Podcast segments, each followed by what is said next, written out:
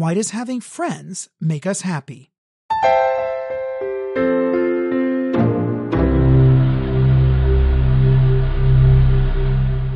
You're listening to Psychology in 10 Minutes. I'm David B. Feldman. In the 2000 film Cast Away, Tom Hanks played a FedEx employee named Chuck Noland, whose cargo plane crashes, leaving him marooned alone on a deserted island. Over the years, loneliness gets the better of him, and he grows so starved for companionship that he starts talking to a volleyball as if it were another human being. Having lived through COVID 19, you probably don't need me to tell you that loneliness can take a huge toll. For the first two years of the pandemic, you may have felt some version of what Noland experienced the emptiness of feeling isolated from others and the longing to be social. At a deep level, we appear to be wired to care about relationships. Evolutionarily, our ancient ancestors' desire to group together helped improve their chances of survival and the survival of their children, ensuring that they were able to propagate the species. As modern humans, we've inherited this emotional need to be with others, and we're generally happier when we have other people in our lives. But we all know that not all relationships are the same, and not everyone thinks about relationships in the same way. This begs the question what about our relationships leads to greater happiness? Is it our friends' witty senses of humor? Is it shared interests? Is it shared values? Well, it's likely that all of these play a role to some degree. But according to research, friendships may boost our well being for far, far more basic reasons than you think. Here are three of them. Reason number one merely being with others matters. That's right. The research shows that merely having others in our lives is associated with greater happiness. This is often referred to as having a social network. In one study, for instance, researchers gathered a sample of more than 200 college students, comparing the happiest to the least happy 10% of the participants. Although the investigators found a number of intriguing results, one stood out. Quite simply, the happiest participants spent less time alone than the least happy ones. Being with others at a very basic level is itself related to greater well being. Reason number two quantity and quality both matter, but quality matters more. Although simply being with others may, on average, be associated with happiness, the details of those relationships also matter.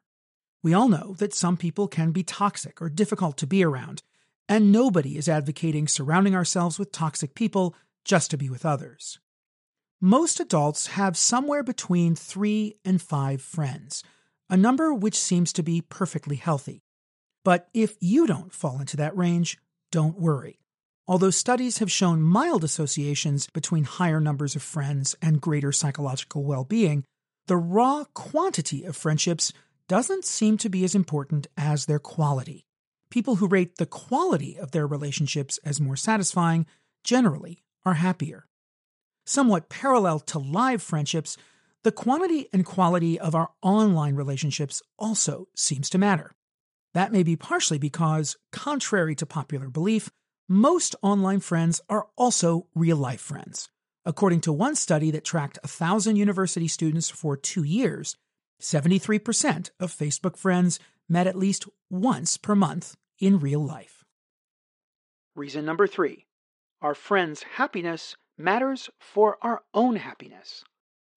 In addition to the quality and quantity of friendships, how happy our friends are also seems to matter for our own happiness. In one study, researchers followed almost 5,000 people over a 20 year period. They used something known as network analysis to track the way participants were connected to one another. For instance, they were able to determine the degree of separation between people. A person is one degree separated from a friend, two degrees separated from a friend's friend, and three degrees separated from the friend of a friend's friend. Try saying that five times quickly. They found that happiness spreads through social networks even up to three degrees of separation. For instance, If a person is one degree separated from someone who is happy, that person is about 15% more likely to be happy themselves.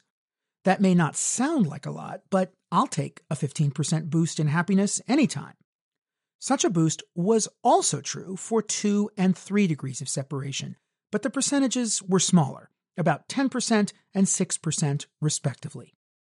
Though the study's methodology wasn't able to determine the mechanisms behind these effects, the results are consistent with the idea that happiness among friends is contagious. As society has opened back up following the COVID crisis, many of us are once again able to venture out of our homes and spend more time with friends and family in person. For many, it's a welcome reality after the months of text messaging and Zoom fatigue. Even if most of us never felt quite as desperate as Tom Hanks' character in Cast Away, we've had a taste of what it's like not to have others in our lives. So now that we're a little less concerned about spreading COVID, let's go out and spread some happiness to our personal network of friends and family. Heaven knows we need it.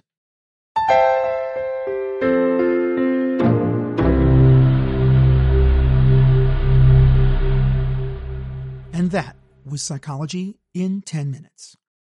If you enjoyed learning about friendship, consider being a friend of the show. Just take two minutes and leave a quick review on Apple Podcasts through your favorite podcasting app or wherever you're listening to this episode. It really helps others find the show. You can also consider becoming a patron. It's cheap, gets you exclusive content, and really helps the show. Just visit patreon.com slash psychology in 10 minutes. That's patreon.com slash psychology in one zero minutes. Thanks for listening.